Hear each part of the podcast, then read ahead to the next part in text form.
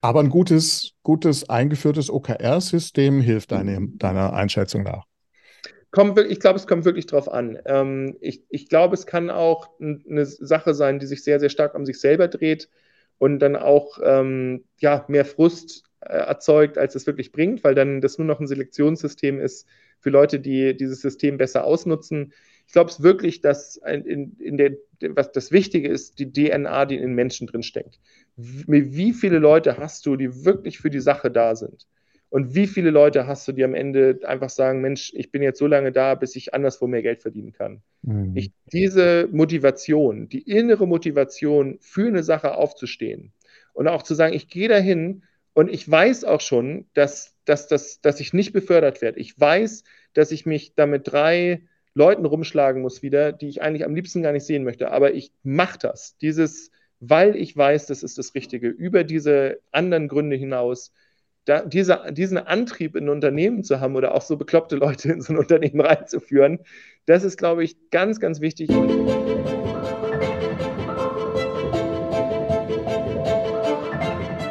Innovation weiterdenken und Zukunft einfach machen. Hallo, Klaus Reichert hier. Ich bin unabhängiger Unternehmensberater und Business Coach für Innovation und Business Design. Ich begleite engagierte Unternehmerinnen und Führungskräfte sowie ihre Teams mit Smart Innovation auf dem Weg von der Vision zu enkeltauglichen Leistungen. Meine Mission ist es, Unternehmen und seine Menschen kreativer und innovativer zu machen. Ich arbeite remote von Baden-Württemberg aus. Im Smart Innovation Podcast spreche ich mit engagierten und kreativen Menschen über Innovation, über Innovationsmanagement, Unternehmertum und Verantwortung gerade im Kontext des Klimawandels. Zuhörer können bei den Live-Aufnahmen mitmachen und Fragen stellen.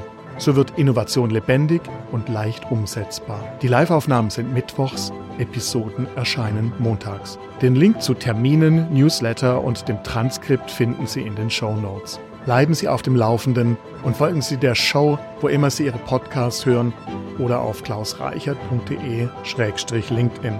Und denken Sie daran, es gibt kein Ende von Innovation, nur Starts. Mein Gesprächspartner heute ist Thomas Bornheim. Er war lange bei Google tätig und ist Leiter der Programmierschule 42 in Heilbronn. Wir unterhalten uns über seine Erfahrungen beim Auf- und Ausbau datenbasierter Geschäftsmodelle und Entscheidungen in Unternehmen. Ein Riesenthema. Thomas, vielen Dank, dass du heute mit dabei bist beim Podcast. Ganz herzlichen Dank, Klaus. Bin super gerne dabei. Freue mich total, in den Austausch mit dir zu gehen. Ja, das freut mich auch jedes Mal. Thomas, du bist Leiter der Programmierschule 42 in Heilbronn.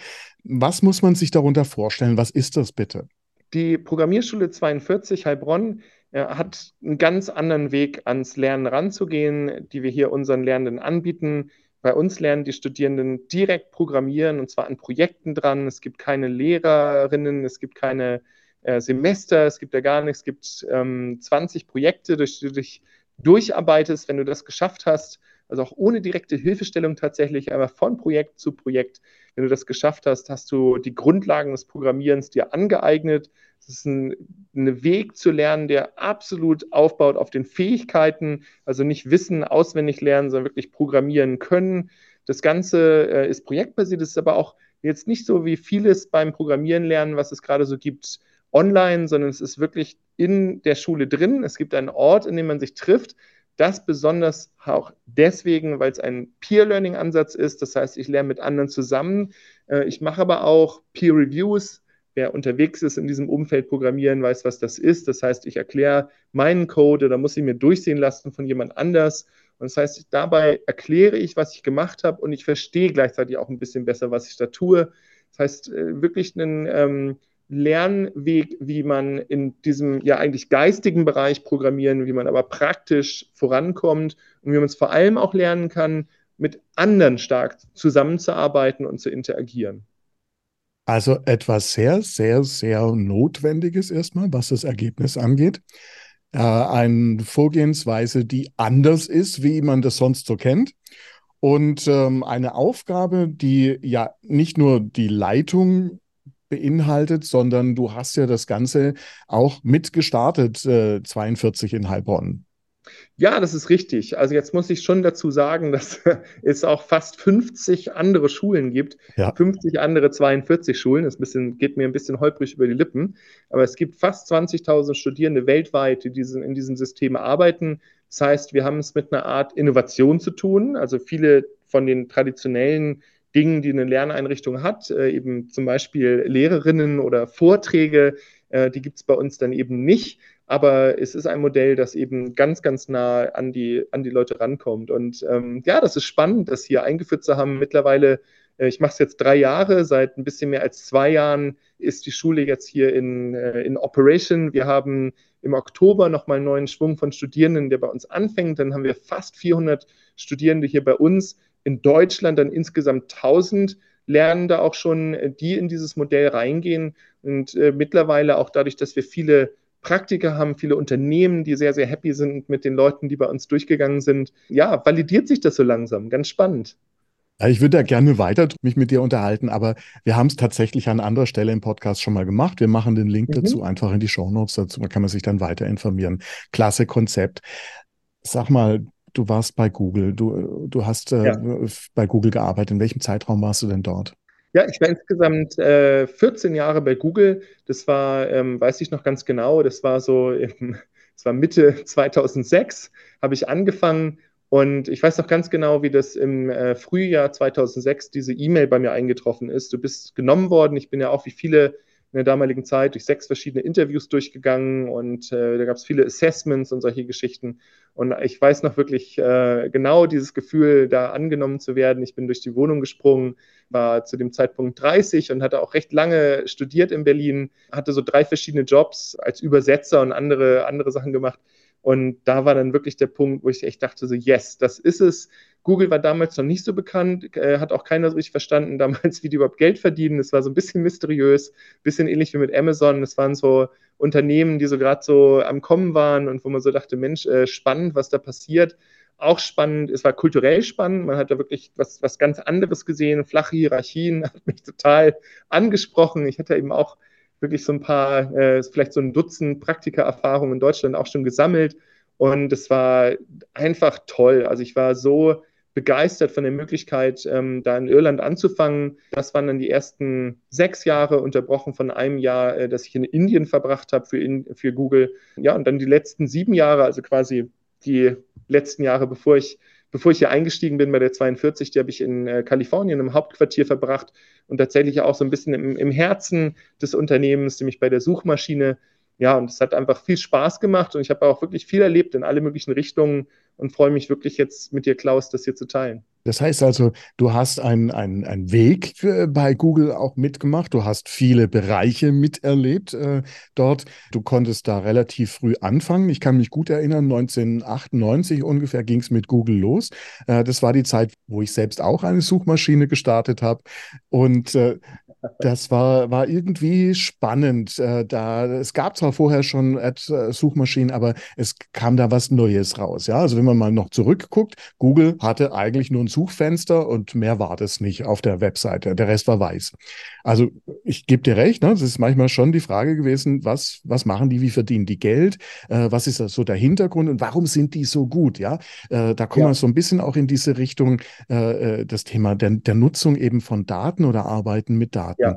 Jetzt hast du das schon recht früh erlebt. Du hast gerade schon angesprochen, okay, flache Hierarchien waren ein, ein wichtiges Thema, was dir sofort aufgefallen ist. Vielleicht überhaupt schon mal dieser, dieser Findungsprozess, der, der der eben schon anders war bei, bei, bei, anderen Unternehmen. Was ist dir sonst gleich so ad hoc mal aufgefallen, was vielleicht anders war wie etwas, was du so, so sonst schon gesehen hast? Was ich wirklich cool fand, also ich muss auch noch mit dazu sagen, ich bin da eingestiegen und äh, konnte auch ein ganz kleines bisschen was. Und zwar war das nicht aus dem Bereich, in dem ich eigentlich studiert habe, äh, Literatur, Philosophie und Geschichte. Da war mir relativ schnell und auch schockierend klar, dass, dass ich aus der Ecke nicht so viel mitnehmen konnte, außer vielleicht die Fähigkeit, schnell zu lernen oder auch viel zu lesen zu können oder, oder komplexe Themen zu verstehen. So ist es ja, es ist ja eher so eine äh, Muskelübung im, im, luftleeren Raum. Aber was ich gut konnte, war, war, Excel und eben auch mit Daten umgehen, schon relativ früh. Die, das Talent habe ich in einem Praktikum bei einer Unternehmensberatung kennengelernt.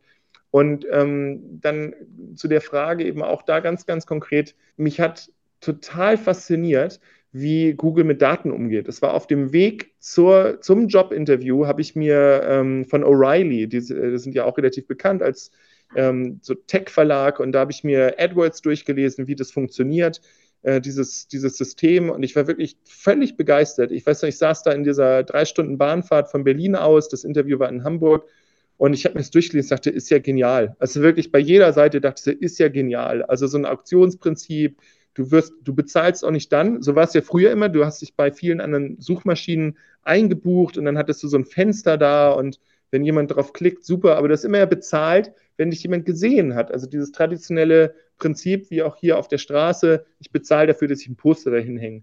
Nein, auf einmal führen die wirklich ein Modell ein, wo du sagst, ich bezahle nur, wenn jemand drauf klickt also wenn jemand schon auf meiner Website ist und das hat mich, ist jetzt, ich, ist ein bisschen seltsame Antwort, ne? aber auf der einen Seite hat mich das Kulturelle erstmal beeindruckt, so aus der Ferne zu sehen, okay, die sind irgendwie anders, da kann man irgendwie sein, wie man möchte. Ich habe so Fotos aus den Büros gesehen, wo die dann mit so einem Scooter standen und solche Geschichten. Und jetzt musst du dir vorstellen, Anfang der 2000er und ich war da bei der ARD oder in so einer Unternehmensberatung und die haben dann auch irgendwie flippig getan. Und es gab auch dann, glaube ich, Freitag um 16 Uhr gab es dann mal so eine Kiste Bier, wo man äh, so sozial anerkannt noch, also da maximal auch zwei Stück trinken durfte, glaube ich. Kleine Flaschen. Aber es war so, und dann kommst du einfach in so ein Umfeld rein, wo du, wo du sagst, das ist wirklich frei.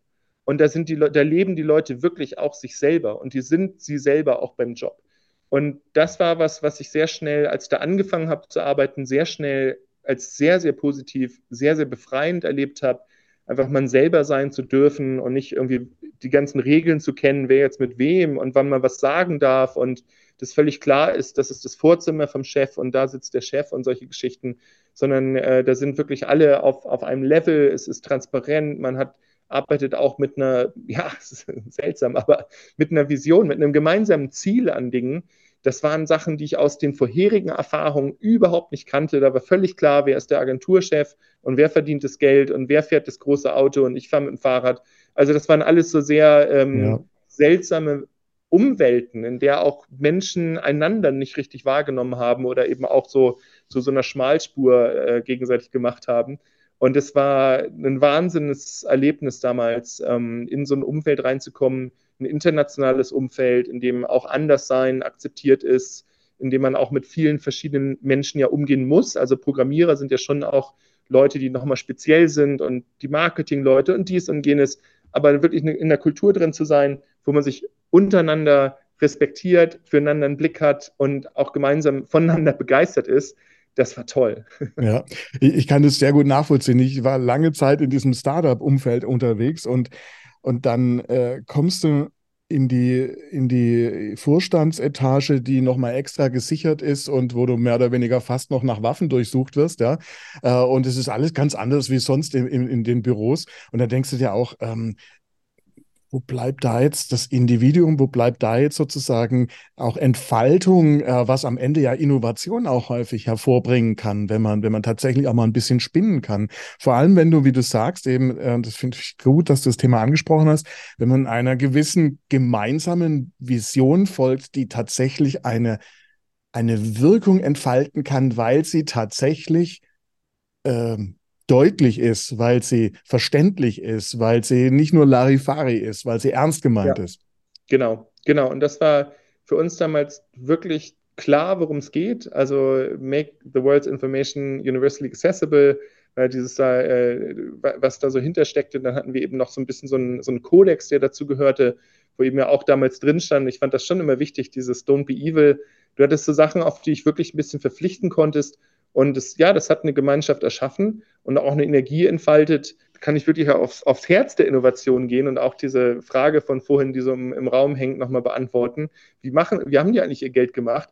Dieses Auktionssystem ist in einem, als 20%-Projekt tatsächlich entstanden. 20%-Projekt war ein Freiraum für die Programmierer bei Google zu sagen, da kümmerst du dich um irgendwas, am Freitag, wo du, wo du Lust zu hast oder wo du findest, das ist ein Problem, was man lösen könnte. Es war wirklich der Ansatz auch, das ist jetzt so eine, so eine Sand, so eine, wie so eine ähm, Sandkiste. Äh, schau einfach mal, was da reinkommt. Und dann war es tatsächlich, waren das nicht die Leute aus dem Marketingbereich oder die sich eigentlich um das Vermarkten der, der Suchmaschine kümmern sollten. Das waren Leute aus dem, aus dem tatsächlichen Suchmaschinenbereich, die das System einfach umgedreht haben und da dann äh, dieses Werbesystem daraus gemacht haben. Und es war niemandem klar, also ich war ja lange dabei, ich habe auch die Leute dann kennengelernt, die, die das System entwickelt haben.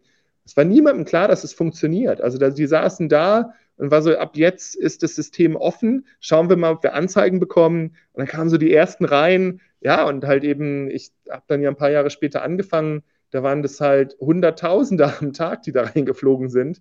Und äh, ja, man kennt ja die Umsatzzahlen von Google, das wird immer noch hauptsächlich durch die Anzeigen finanziert, die, der ganze Laden. Also es ist wirklich äh, un unglaublich, wie sich das entwickelt hat an der Falte, da eben nochmal nicht geplant, nicht gesagt, das machen wir so und so, sondern wirklich Räume gegeben, diese Räume wurden besetzt von Leuten, die Bock drauf hatten, die sich selber Gedanken gemacht haben, die eine Expertise hatten, die natürlich im Management zu dem Zeitpunkt auch nicht mehr vorhanden war bei Larry und Sergey. Und dann, bumm, haben die das da rausgehauen. Äh, einfach Wahnsinn und, und richtig beeindruckend. Mhm. Da könnten wir jetzt wahrscheinlich endlos weitermachen, was das AdWords angeht. Und ich fände es einen spannenden Weg. Aber wo ich gerne nochmal hingehen würde, ist, du hast vorhin das 20-Prozent-Projekt erwähnt. Und äh, natürlich hat sich Google mit der Zeit auch verändert. Ähm, Google ist heute anders wie jetzt vor 10, vor 20 Jahren natürlich. Und auch das 20-Prozent-Projekt äh, hat sich verändert. Aber erklär doch mal bitte, was da dahinter steckte also was grundsätzlich dahinter steckte, war wirklich die Idee zu sagen, wir haben hier viele kreative Leute. Wir glauben daran, dass die das schaffen, wenn man ihnen die Freiräume lässt, sich mit den Sachen zu beschäftigen, mit denen sie sich beschäftigen möchten, dann kommt da auch was bei raus. Das war ein Angebot, das im Grunde genommen jeder hatte. Äh, und das lief so ein paar Jahre, war natürlich dann auch so ein bisschen Mythos bei Google. Und ich habe ja nun beim Bereich angefangen, ich weiß nicht, ob es gut rübergekommen ist, aber ich bin ja sozusagen als Tellerwäscher eingestiegen und zwar wirklich als jemand, der diese Anzeigen, die da reingeflogen sind, dann manuell überprüft hat. Also so war es bei Google. Ich habe dann, ich war der Korrekturleser und es ist auch heute noch so, wenn du mir eine Speisekarte gibst, kann ich in zehn Sekunden sagen, wo der Rechtschreibfehler ist. Also ich habe äh, eine Zeit lang wirklich, wie wir, wie wir alle äh, in, in Dublin damals, ähm, wirklich im ja, äh, Service Center sozusagen gearbeitet und da eben äh, manuell eben noch viel, viel, viel überprüft. Das heißt eben aber auch so bei uns, wir mussten dann wirklich drum kämpfen. Also es war eine, ein Ding, für das ich mich auch stark eingesetzt habe, für diese 20 Prozent Zeit, weil eben viele auch meiner Projekte dann in der Zeit entstanden sind, weil es auch natürlich irgendwo für Google klar war, dass man jetzt im Vertrieb oder Operations oder da irgendwo in Irland äh, sowas dann vielleicht nicht unbedingt machen muss. Das heißt, es war eigentlich gar nicht so fest verankert. Aber eben nochmal, wir hatten diese Freiheiten, wir hatten diese Freiräume. Und das heißt, in einigen Teams und auch mit vielen Leuten, die ja von dieser Idee von Google beseelt und begeistert waren, waren war es eben möglich, solche Freiräume zu erzeugen noch in, in einem Unternehmen, das mehr oder weniger, ja, so zu der Zeit, jetzt muss man es auch wissen, die, ne, die Amerikaner sind ja schon sehr, sehr zielgerichtet, die wollen gewinnen und die machen dann so OKRs. Das heißt, so ein 20 Prozent passt da eigentlich gar nicht rein, gerade wenn du jetzt so ein Service Center da aufbaust. Aber ja, das war, das war tatsächlich der Kampf, also eigentlich innerhalb auch so, einem, so eines Unternehmens diese Freiräume sich dann äh, zu erzeugen und deswegen ich will es nur auch deswegen sagen, weil es eben die Zentrale gab und die quasi Deluxe-Arbeitskräfte, die Programmierer, die das quasi so äh, bekommen haben eine Zeit lang, das später dann auch nicht mehr. Ähm, ja, aber dass man sich auch vielleicht in so einem Unternehmen, wo solche Möglichkeiten da sind und auch wo es eben im Grunde, und das war das Spannende bei Google, es gab einfach ganz lange viel mehr Probleme und Aufgaben und Herausforderungen, als es Leute gab. Und wenn du in einem Umfeld drin bist, wo du im Grunde genommen nicht weißt, haben wir überhaupt, wie funktioniert eigentlich unser Help Center oder wie sieht es eigentlich hier aus, wie sieht es da aus? Dann wurde das Telefon als einmal ein Beispiel von einer lustigen Geschichte aus der Vergangenheit von Google. Ähm, da wurde das Android-Telefon verkauft. Das, das erst, die erste Version, und die war ja noch so halb selbst gemacht, ich glaube zusammen mit HTC damals noch. Kann und ich mich gut erinnern, dann, ja. Dann hat Google wirklich vergessen, einen Kundendienst einzurichten. Und ich war gerade in der Zeit da, ich glaube, das war, muss so 2009 gewesen sein, da war ich gerade vor Ort in Kalifornien und alle waren ganz aufgeregt. Oh Scheiße, wir müssen jetzt einen Kundendienst hier einrichten. Das ist äh, scheinbar ja auch gesetzlich, sind wir dazu verpflichtet. Und das war wirklich, äh, ja, und haben wir natürlich gemacht, also ist ja klar. Und glaube ich auch gar nicht mal so schlecht damals, weil wir schon äh, dann doch die ersten Erfahrungen auch mit, mit AdWords hatten, wie man das so ungefähr aufbaut. Aber du baust was auf und wo du auch in der Phase bist, wo du auch nicht das Rezept hast. Niemand vor dir hat ja so ein Werbeprogramm in die Welt entlassen, was so bombastisch gut funktioniert und was auf einmal hier Tausende, Tausende, Tausende Kunden, E-Mails, alles Mögliche anspült pro Tag. Also du bist in einem Bereich drin und das ist dann das Spannende, wo du so viele Probleme hast, dass jeder auch weiß, wir können uns jetzt hier nicht hinsetzen und das irgendwie durchmanagen oder Prozess X abrufen. Du bist in der Phase eines Unternehmens, wo du diese Prozesse noch nicht mal gebaut hast. Es war erst Jahre später, da haben wir dann so Prozess, so Six Sigma-Leute hergeholt, um das so ein bisschen zu stabilisieren.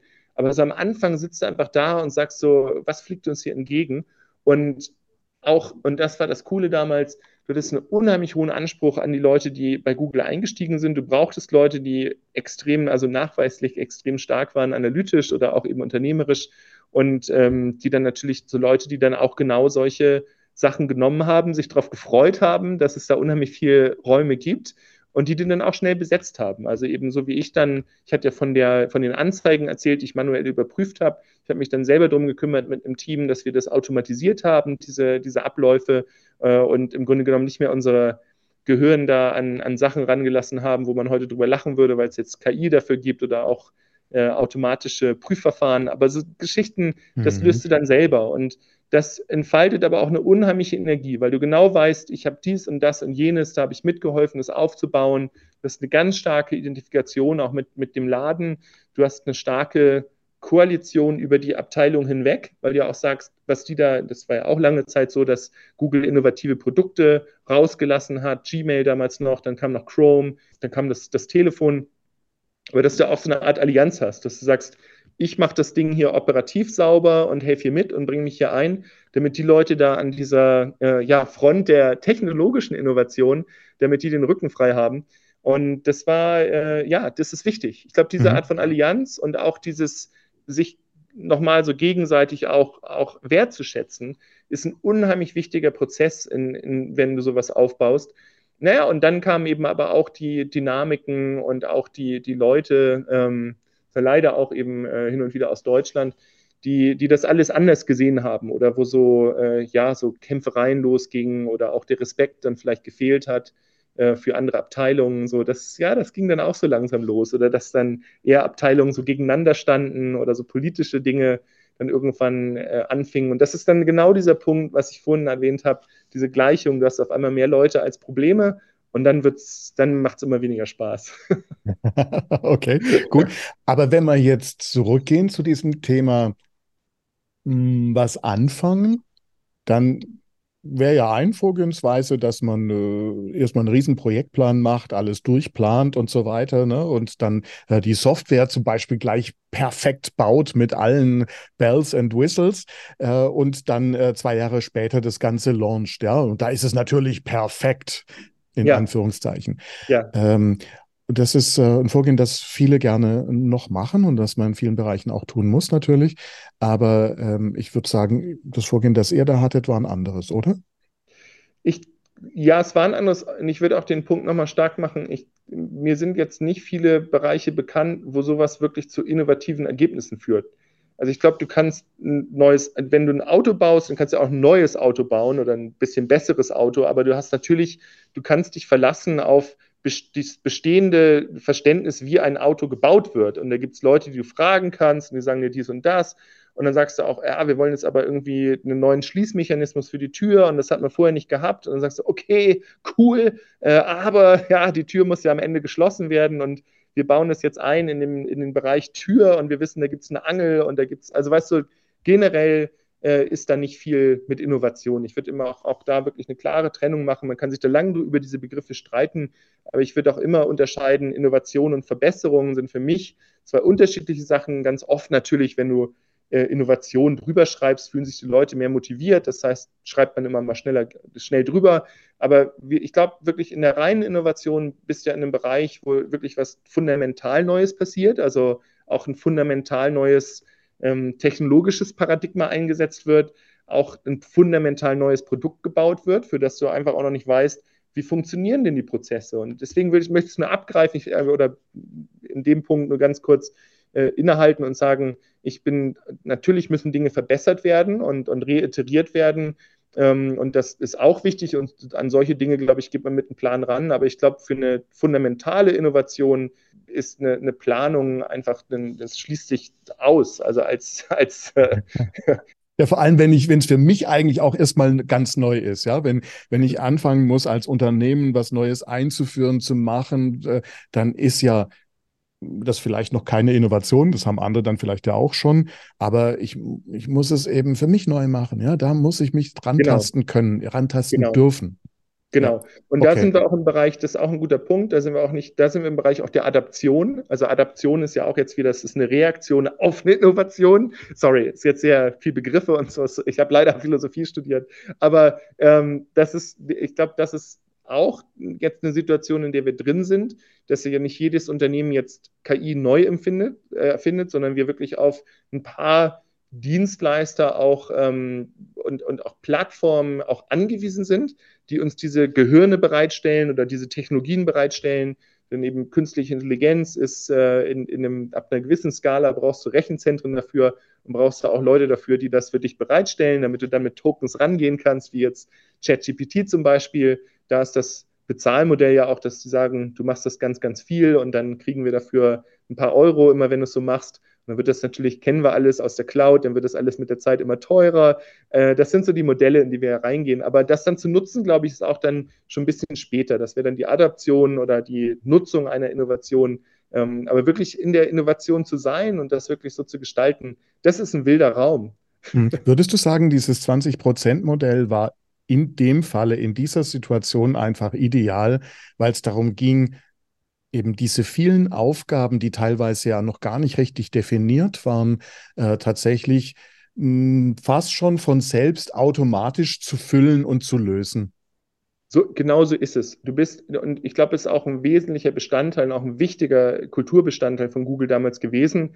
Ähm, die Frage ist ja im Grunde genommen, die, die ich mir auch immer noch mit vielen Leuten stelle, auch heute noch mit, mit so alten Googlern, die so äh, noch früher auch eingestiegen sind als ich, ist ja die Frage, wie schaffst du es, so ein Unternehmen mit so einer Energie aufzubauen bis zu dem Punkt, wo du 10.000, 20.000 Mitarbeiter hast. Das war ja das, was wir erlebt haben.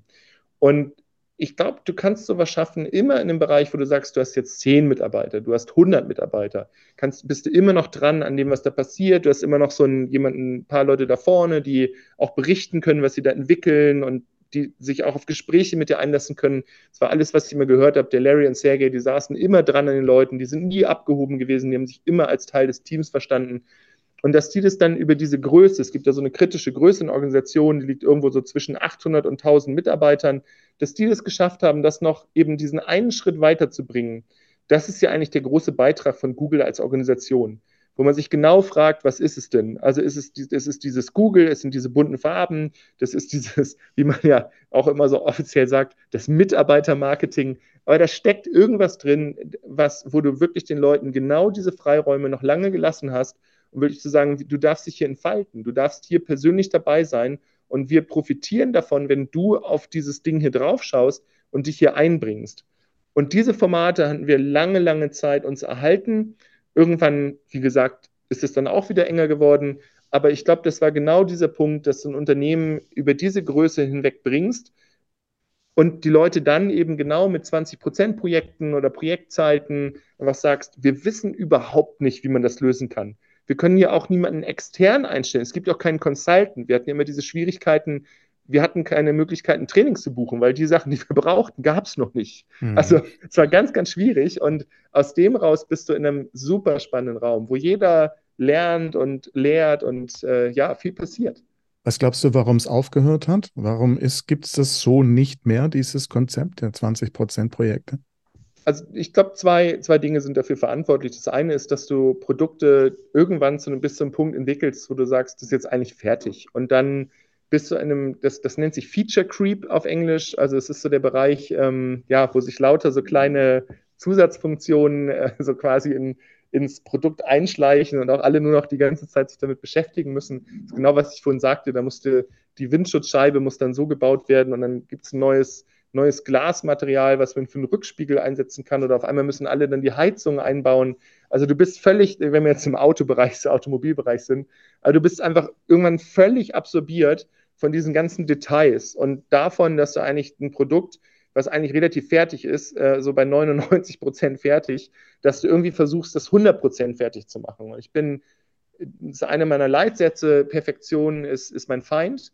Also du weil du immer genau an diesem Punkt, das habe ich ganz oft erlebt bei Google, aber auch anderswo, wenn du irgendwie versuchst, eine Sache von 98 Prozent auf 100 Prozent zu tragen, machst du im Grunde genommen das, was du hast, äh, irgendwie immer mehr kaputter. Also du kannst zu diesem 100 Prozent nie kommen. Du wirst im Gegenteil, wenn du dann neue Sachen einführst, die keiner versteht, aber wo du in dem Moment denkst, das bringt es noch weiter nach vorne, wirst du wieder viele Leute verwirren, die dann diese Kernfunktion wieder vermissen und für viele schießt es dann wieder runter auf, auf vielleicht 95 oder 90 Prozent. Also ja, bei mir hört es meistens schon bei 80 Prozent auf, ja, dass, dass man sich eigentlich mit dem Thema beschäftigt. Das ist bei uns sollte. persönlich so, aber du bist natürlich, ja, also geht mir auch so. Aber jetzt reden wir natürlich von Organisationen und die haben natürlich schon ihre Metriken und die haben natürlich schon das alles offiziell abgebildet. Und da hast du natürlich schon dann deine, also da Absolut. war ich ja auch mit für verantwortlich und vielleicht auch mehr äh, Teil des Problems als, als Lösung, als Analyst ähm, dann tatsächlich auch mal reinzugehen und zu sagen, wo sind wir denn gerade. Aber ja, eben nochmal noch mal andersrum, also ich glaube, jedes Produkt kommt erstmal an so einen Punkt, wo du sagst, jetzt müssten wir eigentlich mal locker sein und ein bisschen aufhören hier mit, mit den Sachen. Und dann glaube ich, das hatte ich auch schon angesprochen, gibt es eine gewisse Größe, an der Dinge einfach kippen. Und das ist eine Größe, also gibt es auch viele schöne Studien zu, wenn du was sagst, du hast, äh, je größer das Unternehmen wird, desto mehr Managementbedarf hast du und du erstickst mit Management, Mittelmanagement, Managementprozessen, Management Attention, ähm, erstickst du irgendwann auch diese Prozesse, diese Freiheiten. Weil natürlich dann die Frage kommt, wenn wir denen die 20 Prozent wegnehmen, äh, sind die dann nicht viel produktiver? Also mhm. wäre das nicht toll, wenn wir 20 Prozent mehr Produktivität hätten in diesen Kernaufgaben. Lass uns doch mal schauen, dass wir die Prozesse standardisieren. Lass uns doch mal gucken, dass das äh, mehr bringt. Und ich war ja auch Teil dieser ähm, Projekte, die dann im, Operat im, operativen Bereich so Verbesserungen herbeigeführt haben oder wollten. Also zumindest habe ich es immer gemessen. Und das sind dann genau, genau der Punkt, wo du da nicht bist und wo du sagst, wir sind jetzt schon viel zu tief in der Optimierung drin. Ähm, und, wir, und du erzeugst immer wieder Rauschen, du erzeugst immer wieder Kosten. Und das ist aber genau dieser Bereich Mittelmanagement zu groß ist eine Riesenlast. Und das mhm. geht, glaube ich, allen Unternehmen so, dass du einfach sagst, dass dann auch so ein natürlicher Bereich, das ist es dann natürlich, geht so ein Ding dann irgendwo auf so ein Plateau und, und kann aber nicht mehr weitermachen. Jetzt sollten wir vielleicht an der Stelle gleich mal über das Thema OKR sprechen, Objectives and Key Results. Ähm, das kommt hier jetzt ins Spiel, finde ich. Ähm, mhm. was, was ist das bitte? Und äh, wie hast du das erlebt? Das ist äh, eine tolle Frage. Es war einer der ganz wichtigen Dinge, die ich bei Google mitgenommen habe. Objectives and Key Results. Also es ist so unterteilt in, du hast eine grobe Zielsetzung für verschiedene Unternehmensbereiche. Eine grobe Zielsetzung heißt, du kannst auch damit, das muss simpel formuliert sein, du kannst auch damit aufstehen und sagst, jo, das, das machen wir. Ähm, das als Beispiel, also es ist jetzt so ein Objective als Beispiel, ist dann einfach, was ich jetzt für die, für die Schule habe oder was ich auch, muss auch was sein, was man ein bisschen vielleicht erleben oder, oder fühlen kann. Dass ich zum Beispiel für mich sage, ich möchte jeden Tag gerne herkommen. also ein Beispiel. Und genauso kannst du auch sagen, ich möchte, dass die Studierenden jeden Tag hier gerne herkommen. Und dann sagst du in den Key Results, sagst du, das möchte ich aber jetzt messbar haben.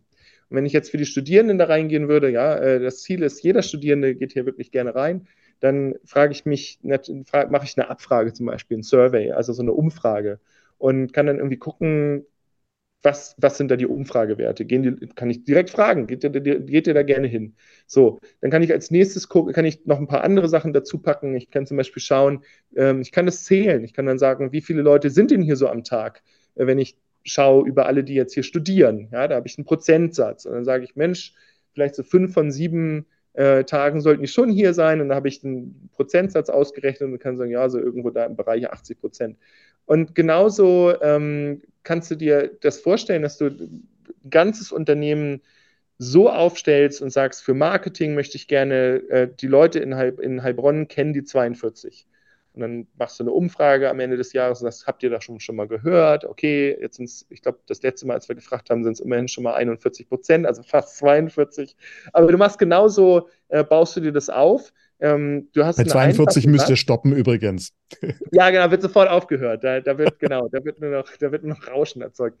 da werden die Logos abgeklebt. Aber es ist, es ist wirklich so, dass du, und, und das fand ich faszinierend, weil ich das auch bis heute in Deutschland so nicht kenne, in vielen Bereichen, in denen ich mich bewege, auch du kriegst sowas ja auch in der Uni nicht mit, dass du einfach sagst, was ist denn das Ziel? Setz dir ein Ziel und versuch für dich klarzukriegen, erreichst du das, wie erreichst du das?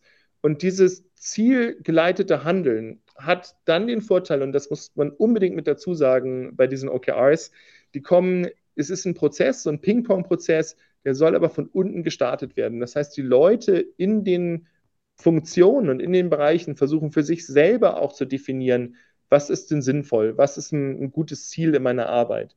Und der Prozess, und wer es schon mal gemacht hat, kennt es vielleicht, aber der Prozess ist immer ein spannender, weil von den Leuten natürlich immer kommt, arbeite. Ich arbeite ja viel, also wie kann ich irgendwie zeigen, dass ich viel arbeite? Und das ideale Key Result von, von jemandem, der sehr viel arbeitet, wäre sozusagen, ich arbeite hier 40 Stunden die Woche, ja, oder so irgendwie so in dem, in dem Dreh.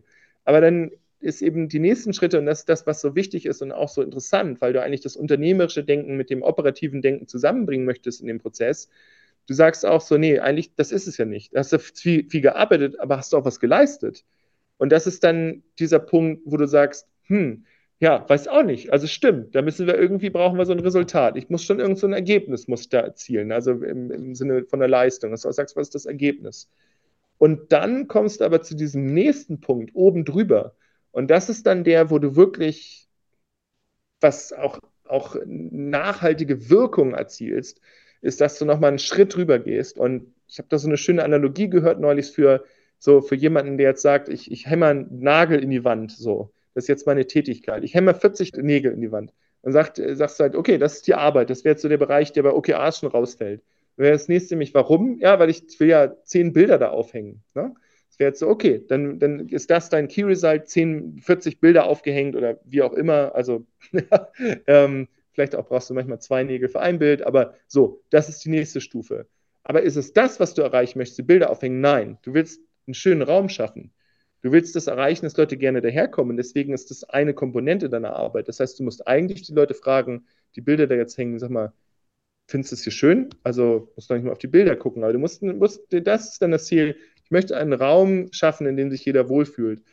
Und das so hin und her zu kriegen, jetzt kann man das in, in die Produktwelt einsetzen und sagst, ich möchte ein Telefon bauen, das jeder gerne haben möchte. Oh, ja, das ist das iPhone. Also so, du kannst es dann runterbrechen und du kannst es in verschiedenen Bereichen an, anbringen. Aber mhm. als mentale Übung, um unternehmerisches Denken und auch wirklich ein bisschen visionäres Denken, also auch längerfristig zielgeleitetes, nachhaltiges Denken zusammenzubringen mit Arbeit und konkreten Tätigkeiten, das ist ein ganz wichtig, so habe ich es erlebt, ein sehr wichtiger Prozess und auch einer, der, und das muss ich auch dazu sagen, geistig unheimlich anstrengend ist. Es ja. ist unheimlich anstrengend für uns als Menschen, von unseren Tätigkeiten zu abstrahieren und uns zu fragen, warum tun wir das eigentlich? Und dann auch in der Gruppe sich dazu verabreden und zu sagen, so ist es. Und obendrauf nochmal wegzugehen von dem, ich habe mein Ziel nicht erreicht, oh Gott, ich bin persönlich schuld, sondern auch immer für die Organisation zu denken und zu sagen, okay, was müssen wir tun, damit es besser wird? Also so eine Geschichte auch nie an Individuen zu kleben, weil dann ist es auch wieder kaputt, das System. Dann wird, dann ja. wird gespielt. Ja, ja man, man muss ja einfach man muss vielleicht auch sagen, dieser, dieser Aufbau dieses OKR-Systems, Objectives and Key Results, kam da im Grunde zur rechten Zeit und hat das Wachstum jetzt erstmal bei Google sinnvoll möglich gemacht. Und ich finde, das kann man auch tatsächlich dann einfach übertragen für andere Unternehmen, dass man sagt, okay, ich brauche irgendeine Form von Managementsystem. Ich brauche eine Möglichkeit, quasi Strategie auch umsetzbar zu machen, ja, und zwar ja. Äh, messbar umsetzbar zu machen. Und dieses System, diese Vorgehensweise soll doch bitteschön auch die, hm, ich sag mal, die individuelle Leistung der einzelnen Menschen, der einzelnen Teams, der einzelnen Abteilungen, Bereiche, wie auch immer, eben ähm, ausrichten auf, auf die Strategie. Das bedeutet ja nicht ja. nur, dass man sagt, okay, das muss man jetzt so machen, sondern es ist ein ständiges, wie du es schon gesagt hast, Abstimmen, ein Kommunizieren, ein regelmäßiges Draufschauen. Wo stehen wir denn? Ja. Haben wir das geschafft? Wie geht's weiter? Was sind denn danach die nächsten Schritte? Und, und, und, ne? sodass man tatsächlich auch laufend steuern kann und damit wirklich arbeiten kann. Und es ist nicht einfach nur ein totes Tool, das in der Schublade liegt, das man immer dann einmal im Jahr rauszieht, um irgendwelche Kennzahlen oder sowas zu haben. Richtig, super wichtiger Punkt. Und ich, wir sind auch bei Google an den Punkt gekommen, wo es ein totes Tool gewesen ist, also wo eben Leute nicht mehr, nicht mehr das aktiv gelebt haben, Ähm, das habe ich auch erlebt, aber eben wirklich nochmal der Punkt, die, du musst eine Kultur haben, die es auch stützt, weil, weil du so ein System ganz einfach aushebeln kannst durch Tricks, auch dadurch, dass du falsche Metriken einsammelst oder dass du Metriken umdefinierst. Also da gibt es die abenteuerlichsten Sachen. Ich habe das ja betreut ähm, bei äh, Search oder dann auch einmal, äh, ich habe es auch einmal äh, unternehmensweit mitbetreut äh, für unsere Bemühungen beim Datenschutz. Und du merkst aber eben auch, dass äh, sowas getragen werden muss und auch wirklich gelebt werden muss und auch ernst genommen werden muss. Und das ist, glaube ich, nicht ganz einfach. Also dafür brauchst du in der Basis wirklich so ein kollektives Verständnis. Ich würde es auch darauf äh, wirklich fokussieren. OKRs sind die Chance, einen, einen, kollekt, einen kollektiven Handlungsprozess in einem Unternehmen ja. auf die Beine zu stellen. Der individuelle Prozess und das, die individuelle Bewertung, dafür äh, gab es bei uns Performance Management. Das war ziemlich aufwendig und auch immer wieder in der, immer wieder in der Optimierung sozusagen.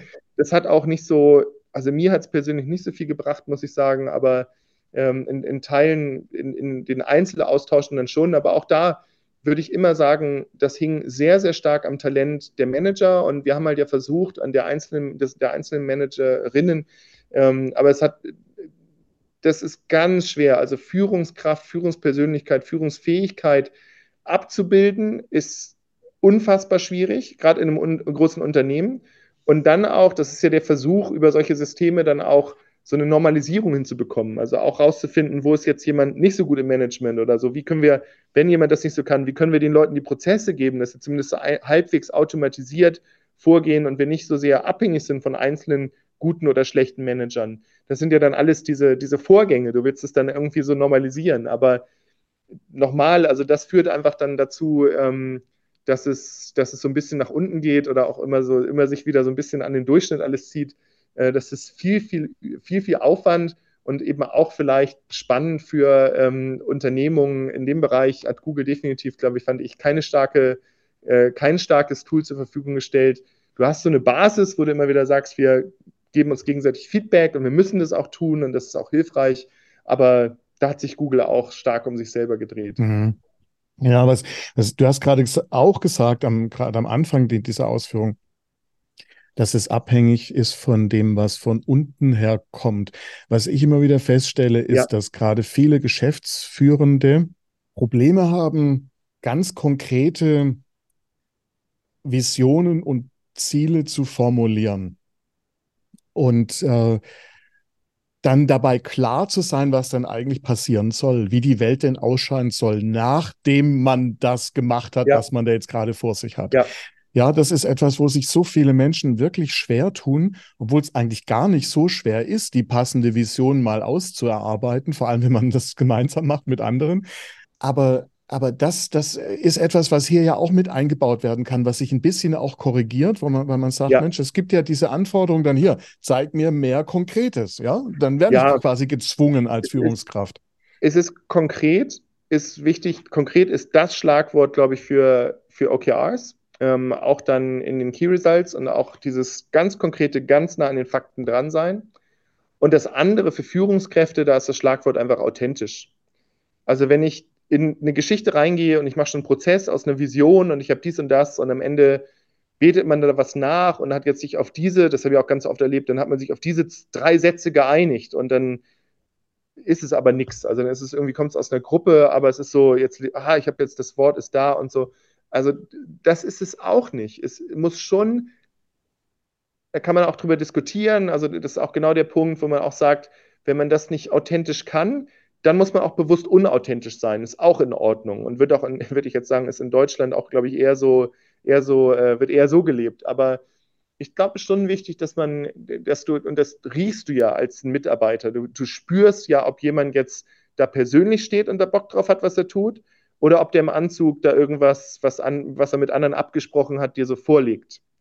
Das weiß jeder, das ist eine emotional, also das kann man einfach spüren. Und dann sagst du, hast du genau diese Möglichkeiten. Du hast auf der einen Seite auch in, in diesem Innovationsbereich hast du dann Leute, die authentisch sind und die dich mitnehmen und wo du auch sagst, geil, habe ich Bock drauf. Der erzählt mir das auch, ich lerne auch was von dem.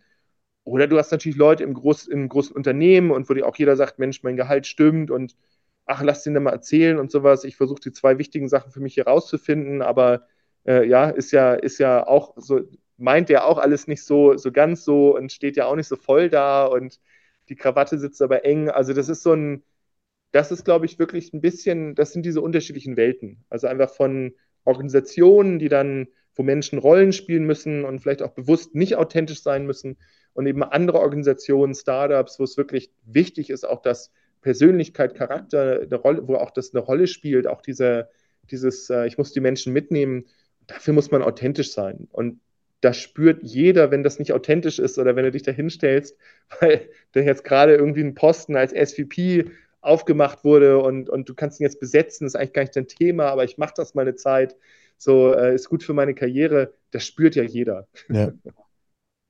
Und das ist tatsächlich spannend, weil wir da, glaube ich, kein so ausgeprägtes Bewusstsein dafür haben, wie wichtig es ist, in, in so einer Situation als Persönlichkeit authentisch hinter einem Produkt zu stehen, hinter einem Geschäft zu stehen. Inhaber haben das eigentlich immer. Ähm, die haben immer die, die kennen den Schweiß, der, der rollt, wenn was nicht funktioniert oder wenn man da ist und, und es funktioniert was, funktioniert nichts. Aber gerade jetzt in Unternehmen, wo dann ja einfach so äh, CEO-Profis äh, da unterwegs sind, ähm, ist das dann distanzierter. Aber ein gutes, gutes eingeführtes OKR-System hilft deine, deiner Einschätzung nach. Kommt, ich glaube, es kommt wirklich drauf an. Ähm, ich, ich glaube, es kann auch eine Sache sein, die sich sehr, sehr stark um sich selber dreht und dann auch ähm, ja, mehr Frust äh, erzeugt, als es wirklich bringt, weil dann das nur noch ein Selektionssystem ist für Leute, die dieses System besser ausnutzen. Ich glaube es wirklich, dass in, in der, was das Wichtige ist, die DNA, die in Menschen drin steckt. Wie viele Leute hast du, die wirklich für die Sache da sind? Und wie viele Leute hast du, die am Ende einfach sagen, Mensch, ich bin jetzt so lange da, bis ich anderswo mehr Geld verdienen kann. Mhm. Ich, diese Motivation, die innere Motivation für eine Sache aufzustehen und auch zu sagen, ich gehe dahin und ich weiß auch schon, dass, dass, dass, dass ich nicht befördert werde. Ich weiß, dass ich mich da mit drei Leuten rumschlagen muss wieder, die ich eigentlich am liebsten gar nicht sehen möchte. Aber ich mache das. Dieses, weil ich weiß, das ist das Richtige, über diese anderen Gründe hinaus da, diese, diesen Antrieb in ein Unternehmen zu haben oder auch so bekloppte Leute in so ein Unternehmen reinzuführen, das ist, glaube ich, ganz, ganz wichtig. Und ich glaube auch dran, ich habe es ja erlebt, du kannst auch da Ökosysteme haben, da kannst du OKRs einführen und noch so viel machen, die sind einfach umgekippt. Und dann ist es wichtig, in Spin-offs reinzugehen, auch sich Gedanken zu machen, wie mache ich mein Unternehmen kleiner, wie schrumpfe ich so einen Kernbereich wieder, wichtiger, als jetzt zu, sich zu überlegen, wie, was kann ich da noch alles probieren. Ja, und du darfst natürlich das, du musst genauso ernsthaft eben auch das System nutzen und nicht missbrauchen. Sonst ist es einfach per se nicht mehr hilfreich. Das System ist immer so gut wie die Leute, die es bedienen. Und ich glaube, dass es auch die Aufgabe von der Führungskraft ist, die, die da so drüber steht, dann eben auch genau das zu entscheiden. Also kann ich dieses System noch retten oder dann auch ganz kontrolliert zu sagen, nein, ähm, ich muss mir andere Organisationsformen über, überlegen oder ich muss eine andere, ich brauche eine andere Grundstruktur für das, was wir hier tun. Ich brauche ja. eine andere Wertschöpfungskette. Und das kann dann auch wieder innovativ sein. Wir haben uns jetzt gerade äh, schon auch sehr hautnah sozusagen an dieser, von dieser Google-Erfahrung im Umgang mit Daten ähm, in Verbindung mit einem Managementsystem ähm, das auch sozusagen mit Daten arbeitet, aber eben auch mit Zielen und mit Menschen, haben wir uns jetzt über Google unterhalten. Ähm, du warst da lange Zeit, jetzt bist du bei der Programmierschule 42 der Leiter. Du hast es auch mit aufgebaut, dieses System in Heilbronn. Äh, was würdest du sagen, hast du unternommen von deiner Tätigkeit bei Google in deinen neuen Alltag bei 42? Ich muss schon wieder indirekt antworten, das ist so mein Kreuz ein bisschen. Also was ich abgelegt habe, ist äh, tatsächlich zu viel Excel zu machen und zu viel mit ähm, Daten oder auch, auch Funktionen oder mathematischen äh, Themen zu arbeiten, sondern ich habe wirklich sehr, sehr viel ähm, angefangen, sehr, sehr viel mehr auf äh, Menschen Acht zu geben, auf Energien, auf ähm, auch Menschen eine Bühne zu geben für ihre Arbeiten, eher den Platz freizuräumen für, für Leute, die was leisten, ähm, so wie, so wie ich es ja früher auch bekommen habe von Google. Und also das, das war, glaube ich, das, was ich ganz, ganz stark gemacht habe, zu schauen, wo kann ich in, in diesem Umfeld die Leute so unterstützen, wie ich mir das damals gewünscht hätte. Das heißt, in erster Linie auch ähm, die Leute in ihren Stärken weiterzuentwickeln und dazu nehmen, wo sie was können. Die Leute auch aus den Sachen, die sie nicht so gut können, auch ein bisschen rauszunehmen und dann auch zu überlegen, wo, ja, äh, wo kann man, wo kann man vielleicht alternativ was tun. Aber auch, und das, das war, glaube ich, das, was ich am stärksten übernommen habe, ähm, das war so ein Gefühl für die Organisation, ein Gefühl für, die, für diese Energien zu bekommen. Äh, wir haben uns auch fast jedes halbe Jahr so ein bisschen neu umgestellt, neu ausgerichtet. Aber tatsächlich, wir benutzen OKRs. Ich habe damit nicht so früh erstmal nicht angefangen. Wir haben es erstmal ein bisschen laufen lassen. Wir haben bei vielen Dingen erstmal gesagt, wir probieren jetzt aus, wir schauen, was ist gut. Äh, auch Prozesse haben wir jetzt erst auch wirklich nach zwei Jahren gemacht, dass wir gesagt haben, jetzt dokumentieren wir es. Wir haben jetzt viele Sachen erprobt, standardisieren wir es. Jetzt haben wir Kommunikation auch ein bisschen standardisiert. Aber das war, glaube ich, für mich ganz wichtig zu verstehen und das konnte ich hier, glaube ich, ein bisschen anwenden. Das ist so dieses Gefühl für, ähm, wie lange muss ich das Ding am Fliegen haben und, und sollen die Leute das machen, was sie für richtig halten? Glaube ich, dieser erste, die, diese erste Phase einer ähm, neuen Organisation und dann, wie schaffe ich es jetzt, das auf ein höheres Qualitätsniveau zu holen oder auch äh, wiederholbar zu machen, um die Leute dann auch wieder zu entlasten und auch wieder ähm, für neue Dinge, für wichtigere Dinge in der nächsten Phase Platz zu machen. Aber ich glaube, das habe ich alles, da bin ich wirklich super dankbar, ähm, dem, den Möglichkeiten, die ich da hatte, den vielen tollen Leuten, die ich bei Google kennengelernt habe, viele Unterstützung, die ich auch bekommen habe. Es war eine wahnsinnig tolle Zeit und eben auch eine, ich muss leider so sagen, die hätte ich in Deutschland in der Form nicht bekommen. Ich habe es versucht. Es war diese Offenheit damals für Quereinsteiger, auch für Leute, die bereit sind, was zu leisten, auch einfach die Leute anzuschauen und denen eine Chance zu geben, natürlich durch ein schwieriges Auswahlverfahren, aber jedem die Chance zu geben. Das ist ja auch, was wir bei der 42 machen.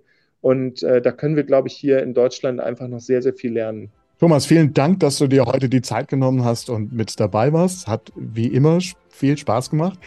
und äh, ja, danke, danke, dass du mitgemacht hast. Sehr, sehr gerne, Klaus. War auch für mich eine totale Freude. Ganz, ganz vielen Dank. Das war der Smart Innovation Podcast. Er wurde mit einem interessierten Publikum live aufgenommen. Vielen Dank fürs Dabeisein und Zuhören. Diese Episode gibt es auch zum Lesen. Der direkte Link ist in den Show Notes. Noch kein Abonnent? Die Show ist überall zu finden, wo es Podcasts gibt. Weitere Informationen und meine Kontaktdaten sind bei klausreichert.de-podcast. Dort gibt es auch eine Übersicht der nächsten Live-Aufnahmetermine. Ich bin Klaus Reichert und das war der Smart Innovation Podcast. thank you